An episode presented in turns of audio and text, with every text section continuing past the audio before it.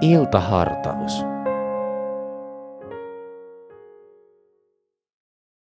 Tämä on Helsingin kansanlähetyksen iltahartaus ja minä olen Juho Ylitalo. Hyvää iltaa. Mulla on viime aikoina pyörinyt mielessä Efesolaiskirjeen luvusta kaksi, jakeet kahdeksan ja yhdeksän. Armosta Jumala on teidät pelastanut antamalla teille uskon. Pelastus ei ole lähtöisin teistä, vaan se on Jumalan lahja.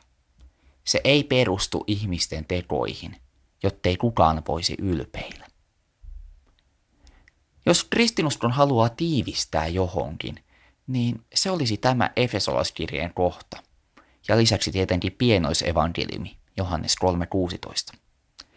Pelastus ei ole lähtöisin minusta itsestäni, vaan se on alusta loppuun Jumalan työtä. Kuitenkin usein tuntuu, että tätä pelastusta ja koko kristinuskoa suoritetaan. Huomaan itsekin syyllistyväni siihen liian usein. Ajatus taivaspaikasta kääntyy yhtäkkiä ajatukseksi taivaspalkasta. Ja se on toisaalta ihan ymmärrettävää, sillä me haluaisimme tulla toimeen omillamme. Armo voi tuntua nöyryttävältä. Ja kuitenkin raamattu opettaa selvästi, että emme voi pelastaa itseämme omalla toiminnallamme. Ripareilla opetan, että armo tulee sanoista ansaitsematon rakkaus minun osakseni. Kristinuskon sanoma tuntuu näin vähän liiankin yksinkertaiselta.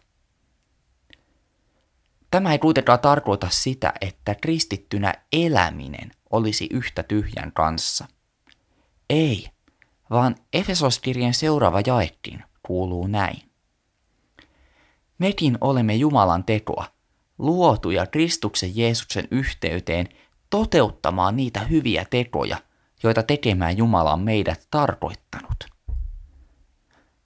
Jumala on siis tarkoittanut meidät Kristuksen Jeesuksen yhteyteen tekemään hyviä tekoja. Meidän ei tarvitse tehdä mitään, mutta sen sijaan saamme tehdä niitä omalla paikallamme.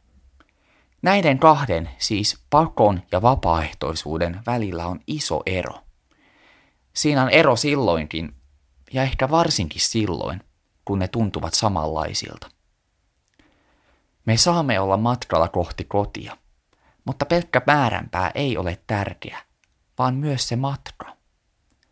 Me saamme omalla toiminnallamme tuoda taivasta maan päälle, kertoa sanomaa ylösnouseesta Jeesuksesta ja elää hyvää elämää armosta käsin. Haluan toivottaa sinulle armollista tammikuuta. Ohjelman sinulle tarjosi Helsingin evankelisuterilainen kansanlähetys. Katso lisää kansanlähetys.fi kautta Helsinki ja tule mukaan.